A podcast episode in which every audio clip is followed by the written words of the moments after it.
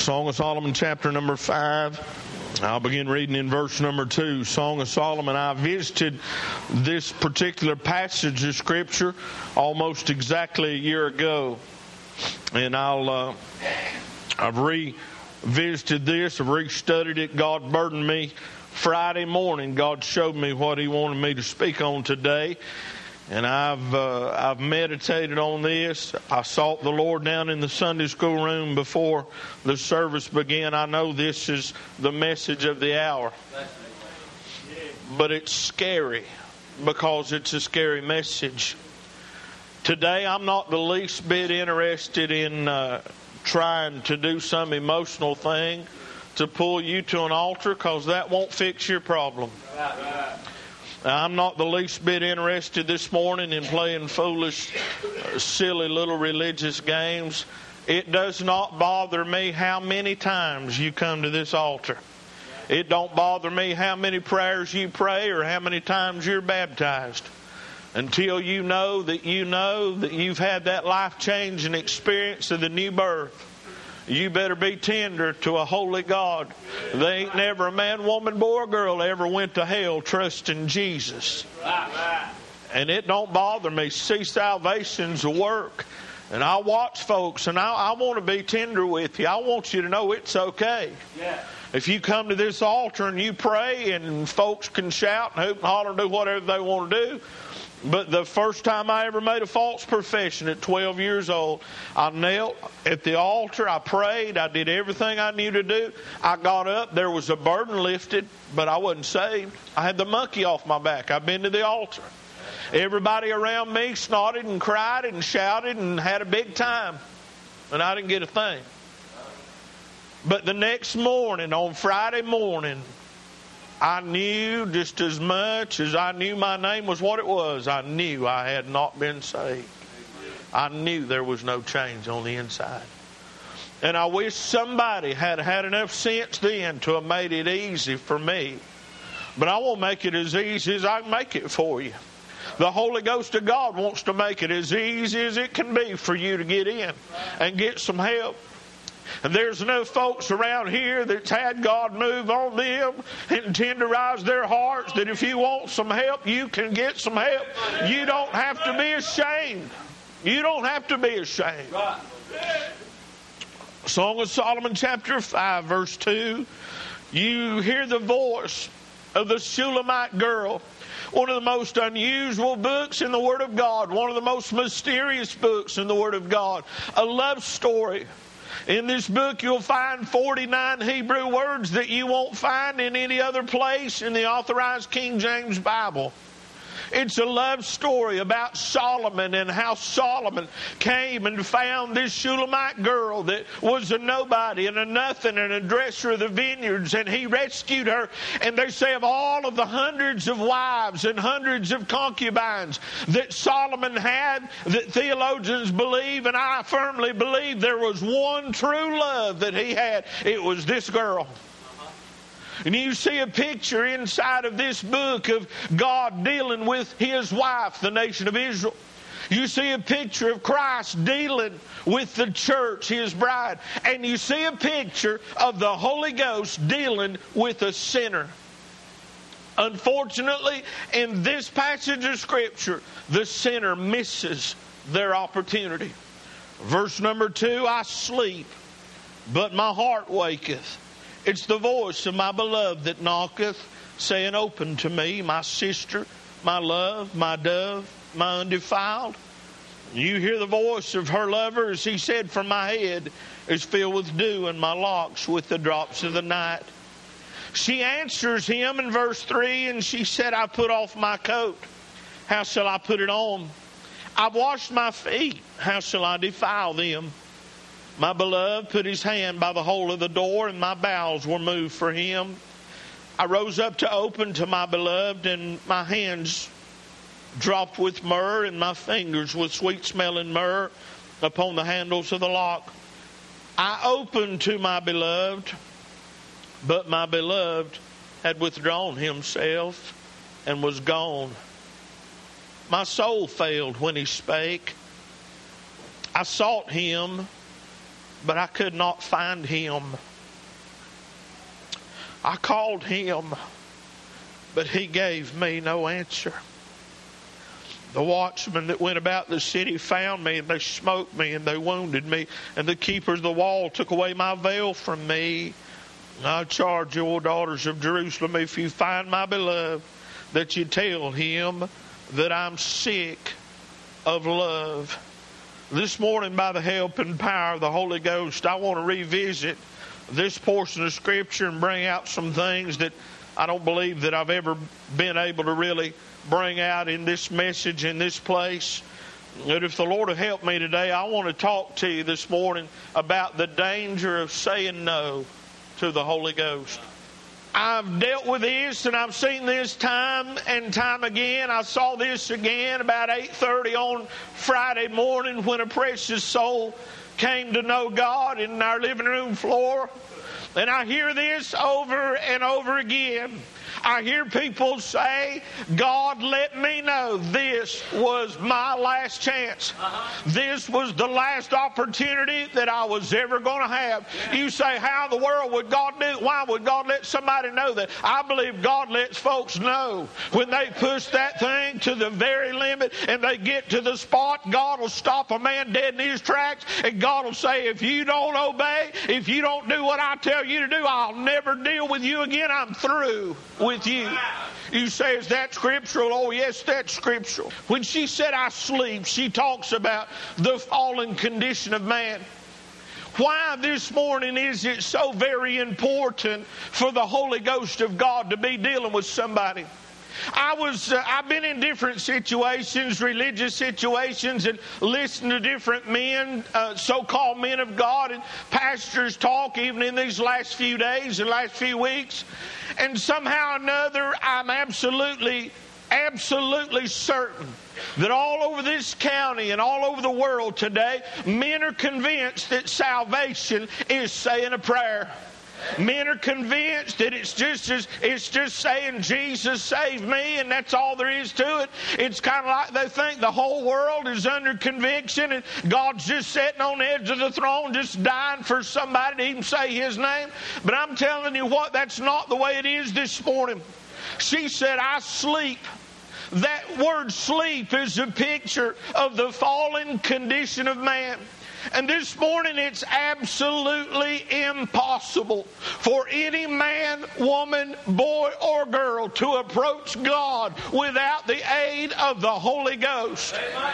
Hey, that's why our church is sit full of lost people today. They've not had a visitation of the Holy Ghost. There's not been enough of the power of God to blow your nose. And folks that sit around lost because they have not had the Holy Ghost of God to ever draw them to the side of Jesus Christ. In Hebrews chapter number 12, the Word of God says, Lest there be any fornicator or any profane person as Esau, who for one morsel of meat sold his birthright. And the Word of God says, For you know how that afterward, when he would have received the blessing, he was rejected. For he found no place of repentance though he sought it carefully with tears. This morning, the human intellect is not enough to get you to God. This morning, human emotions are not enough to get you to God. You can cry an ocean of tears and drown in it and still go to hell. If the Holy Ghost of God is not leading you to the Lamb of God, human emotions will not fix your problem. And today, multitudes fill altars in Baptist churches and they're afraid of going to hell and they hear puppy dog stories and about grandma teaching angels how to sing, and in a flood of human emotions, they make volitional decisions to trust Christ, and they'll die and go to hell because they've never been born of the Spirit of God. Your human emotions can't fix your problem. And Esau wept bitter tears, and it did not fix his problem. There was no place of repentance. But then the Word of God said, after she said, I sleep, she said, My heart waketh. It's the voice of my beloved that knocketh. saying, Open to me, my sister, my love, my dove, my undefiled. Thank God for old time raw Holy Ghost conviction. I mean, Mount Sinai conviction. It puts the fear of God somebody where they can't sleep and they think they're going to pass out if they don't get some help. Thank God for the day God came by and knocked on my heart's door and woke me up out of my sleepy condition. And listen, folks, is going to hell from Baptist church pews all over this county today and not enough of the Holy Ghost to wake them up. Praise God, have clowns and puppets and foolishness in the pulpit and speakers stacked up to the top of the building, give them rock and roll music and hot dogs and pizza, but they'll never wake them up until the Holy Ghost of God does it. He does that through preaching, by the way. God, the Holy Ghost, gets that seed planted in a man or a woman's heart through preaching.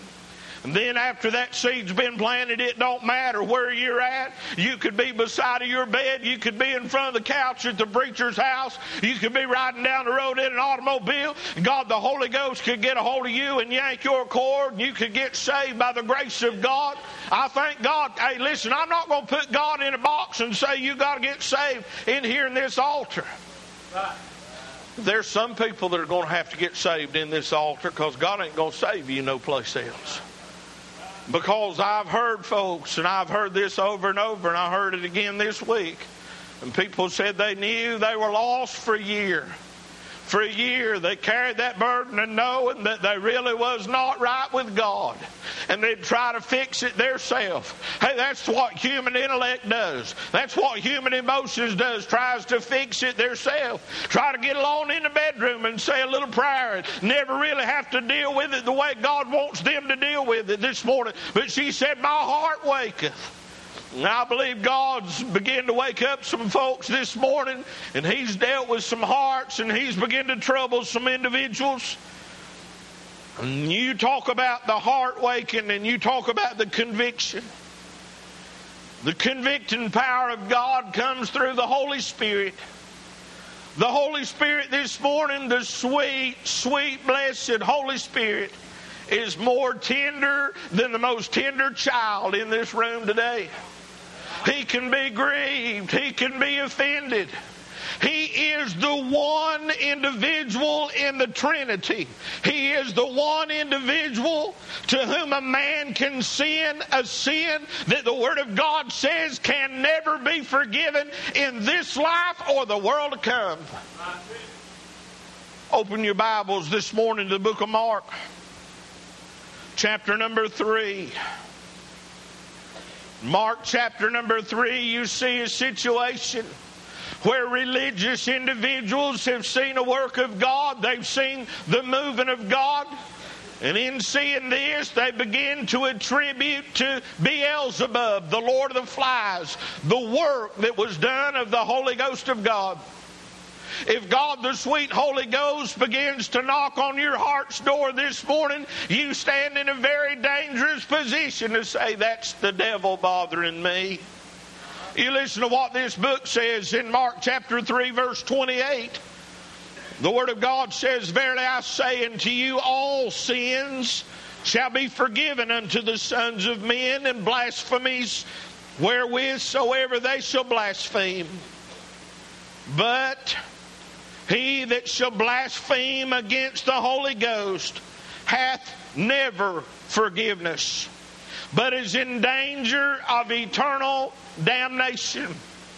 What does it mean to blaspheme the Holy Ghost? It literally means to evil or ill entreat the Holy Ghost. It literally means to be mean to the Holy Ghost of God. And the Word of God says that a man can so offend the sweet Spirit of God that God would turn his back on that man and never, under any circumstance, ever speak to him ever again. She said, It's the voice of my beloved that knocketh, saying, Open to me. And you notice right away that she knew who it was that was knocking on her door. She didn't have to call Mama and say, Mama, is this God dealing with me? She didn't have to call her preacher and try to get some comfort. She knew as soon as he knocked, she knew who it was that was dealing with her. It was the Holy Ghost of God. God speaks in a still small voice, but God speaks in a way that when He speaks, you know who it is. Now you can lie to yourself. Your heart can lie to your conscience and can lie to your mind, and you can try to figure it away and explain it away. But deep down on the inside, when the sweet Holy Ghost of God knocks on your door, He does not do that in vain. When He speaks, you know who's talking. And then you see her response to him and the offense. And it breaks my heart as this young Shulamite girl says, I've put off my coat. How shall I put it on? And what she said literally was, Why are you bothering me? Can you not see I'm comfortable where I am? Can you not see I'm comfortable working with the youth and teaching in Sunday school and singing in the choir? And God, I give my tithes and I do the best I can. Why would you bother me? God, can you not see I'm comfortable? I've taken off my coat. How shall I put it on? And she says, It's going to trouble me if I have to put my coat back on and go to the door. God, why would you trouble me? Why would you bother me like that? Why don't you just leave me alone? And she said, I've put off my coat. How shall I put it on? The Word of God says that she said, I've washed my feet. How shall I defile them? In washing her feet, she said, I've gone through the religious moves already. I've tried this religion thing. I went to an altar. I cried tears. I got up and hugged everybody's neck, said I got saved, and even went to the baptizing hole. I've done that already. I've tried to clean up and I've stopped cussing and I've stopped listening to my hip hop music and I've stopped doing this or stopped doing that. And I don't slip around and get Jack Daniels anymore. And I don't watch that foolishness on television no more. I've straightened up. I've done better. I've washed my feet. And she said, How shall I defile them? And what she said was that if I get out of this bed and come open that door, I'm going to have to defile my religious feet. I'm going to defile my little profession I made when I was a kid. If I come to the altar, I'm going to defile my office in the church. If I come to the altar, I'm going to defile what all I've done. Today, I've told you over and over again, I'm about to tell you one more time the most difficult individuals in all of the world to ever bring to Christ are the religious of our society. And I've pondered that, and I believe God, the Holy Ghost, has answered that question for me. If you look in the Word of God in Matthew chapter number 12, verse number 43, I believe we'll see this morning why the religious are so difficult to reach. Matthew chapter number 12 and verse number 43, the Word of God said, When the unclean spirit, that's a demon or a devil, is gone out of a man, he walketh through dry places, seeking rest, and findeth none. Then he saith, I'll return unto my house from whence I came out. What's he talking about? He's talking about somebody straightening up, doing better, and chasing the devils out of their body by doing better. Religious good deeds, getting around the things of God, getting around holy things, and straightening up and sweeping and cleaning up their act and doing better. And when a man does that, the demons can leave him. The devils can leave him. You say, Brother, I don't believe in all that demon stuff. You're deaf, dumb, blind, and stupid. Most folks don't even realize part of what's going on when the relief comes, when somebody gets born of the Spirit of God, is when God, the Holy Ghost, comes in and takes up residence and binds the strong man and kicks the devil out of you. Boy, I tell you what, that's real today. I mean, it's real. I know when it happened. I know where I sat when God took up residence in my heart. But I want you to look what this book says. The Word of God says, then he said, I'll return into my house from whence I came out, and when he has come, He findeth it empty. That means the Holy Ghost ain't there. They just got religion instead of getting saved. Findeth it empty and swept and garnished. What's that mean? They cleaned up. That's what the Word of God says.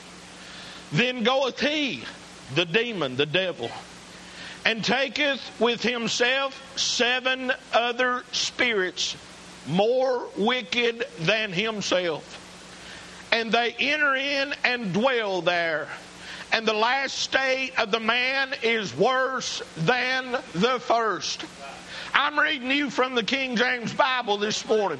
The Word of God says that men who straighten up and do right and do better, if they're not careful, they'll find themselves in a position where they'll be worse off than they were when they started, when they fool around with God and the holy things of God.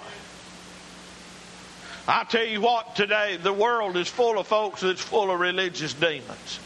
It ain't unusual to go in church services and see folks shouting, hooping, hollering, swinging from the chandeliers and tearing the building down, but they ain't got God in them. It's a religious spirit that's on them. They'll stand up and testify and weep tears and sling snot and wave their arms and hoop and holler, and they'll die and go to hell because they've never been born again, because on the inside of them resides religious demons. Then you see the human pride. And she said, I don't want to defile my feet, and pride will damn multitudes. The Word of God says, These six things doth the Lord hate. Yea, seven are an abomination unto him. And the first one of those seven abominations is a proud look. Do you believe for one minute the sweet Lord Jesus? The tender, sweet, humble Lamb of God would come take on a body of flesh and live as a mortal man on this planet, be treated the way he was treated, be defiled the way he was defiled, and ill treated, and carry that cross and do everything that he did publicly? You think he's going to do that and let men get saved without stepping on their pride? Boy, before you ever get born of the Spirit of God, God's got to do a work in you where you don't care who's looking, you don't care who's around. You want Jesus more than you want your pride. You want the Son of God more than you want your position. You want the Lamb of God more than you want anything, and you'd be willing to step out on pride and get an altar, and you don't care who's looking. But a man or a woman full of religious demons without the aid of the Holy Ghost of God could never do it. Boy, God has to love you, bring you to that place. That's why you don't want to fool around with the Holy Ghost. She said, How shall I defile them? And then after that was over with. You see her delay. and she begins to seek him. And she said, I opened to my beloved, and my beloved had withdrawn himself and was gone. She said, My soul failed when he spake. I've sat in this building and I watched individuals, and I could tell by the countenance on your face your soul had failed. You looked like you were suddenly struck with Holy Ghost diarrhea, and your body would turn pale and white, and you'd look like you swallowed a refrigerator. That tells me the Holy Ghost of God's run your bell. That's what she said. She said, My soul failed when he spake. There's no man, woman, boy, or girl that's going to stand in the presence of the voice of a holy God. And you may stand, you may stand on the outside. You may grip the back of the pew and you may hold on and say, I'm not going. But on the inside, there's something crumbling and falling apart at the voice of God. And then the Word of God teaches us in Proverbs chapter number 29 and verse number 1. He that being often reproved and hardeneth his neck shall suddenly be destroyed, and that without remedy. You say, Brother Mike, can a man get to the place where he'd so offend God that there wouldn't be any fixing it? There wouldn't be any amount of tears that he could cry, and there wouldn't be any amount of prayers he could pray that'd fix his problem. Oh, yeah. Oh, yeah, you just say no to the Holy Ghost of God enough. You'll find that out. You say, Brother Mike, why is this so offensive to God? I'm going to give you three reasons that it's so offensive to God. When you look at this and you see him begin to speak to her, number one, he said, Open to me, my sister, my love, my dove, my undefiled. When he called her sister, that is a picture of the condescension of the Lord Jesus Christ and how he was willing to take on a body of flesh, be born in a manger, and live 33 and a half sinless years on this earth. And you see, the Lord Jesus Christ became a man so he could know how you feel. There's not one man, one woman, one boy, one girl sitting in this building today that's going through anything in your life but what the Lord Jesus Christ knows and feels your pain. You'll never be able to look at Christ and say, You don't understand. You'll never be able to look at God and say, God, you don't understand. You say, I'm so rejected, my heart's so broken. My Savior was rejected and his heart was broken. You say, but but they don't understand. People don't understand. Listen, my Savior was misunderstood everywhere he went. And the Lord Jesus condescended, took on a body of flesh, was made a little lower than the angels for the suffering of death. Why? So he could bear my sins and yours. Not only his position, but his passion. He said, My head is filled with dew, and my locks with the drops of the night. You hang on right here just a minute.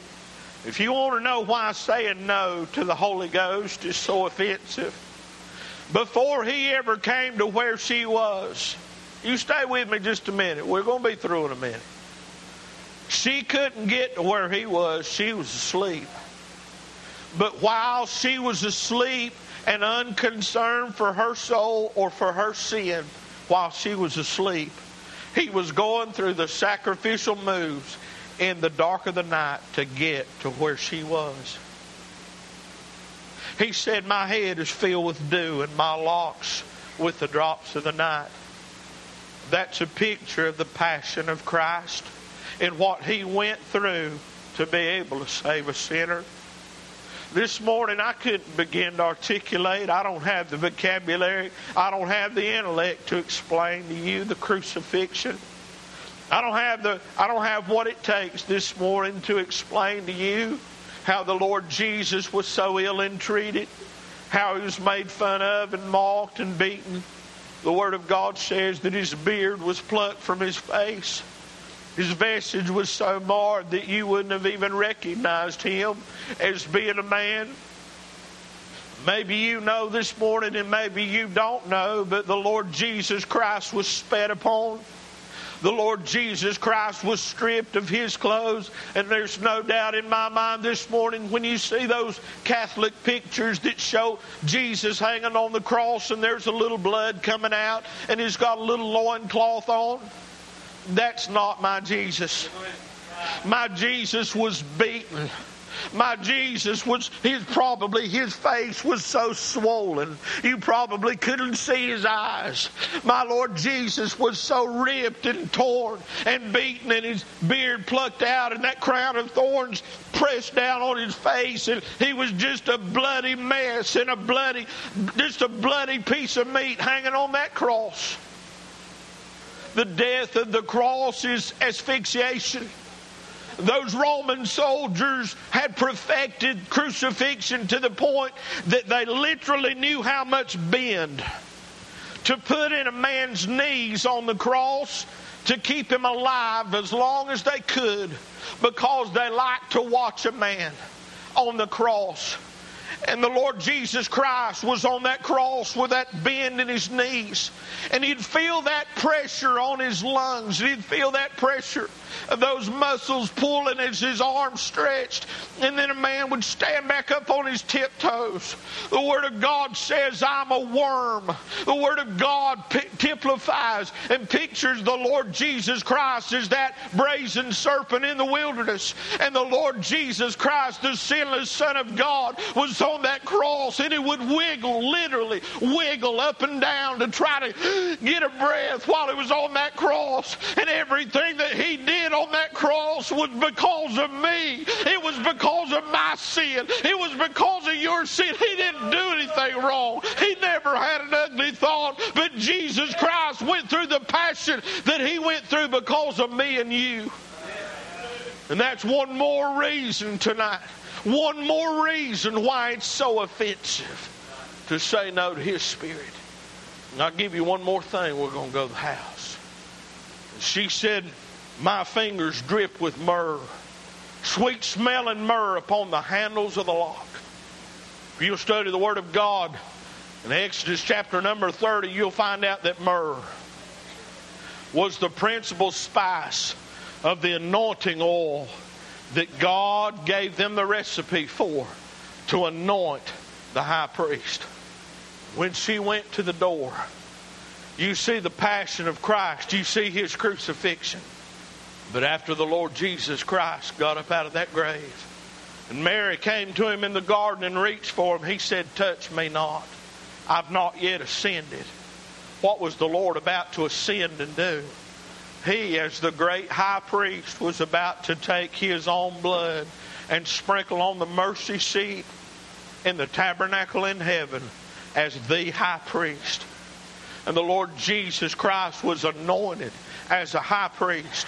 And when that girl went to the door and she fumbled with the handle of the door, when she took her hand back, it smelt like myrrh.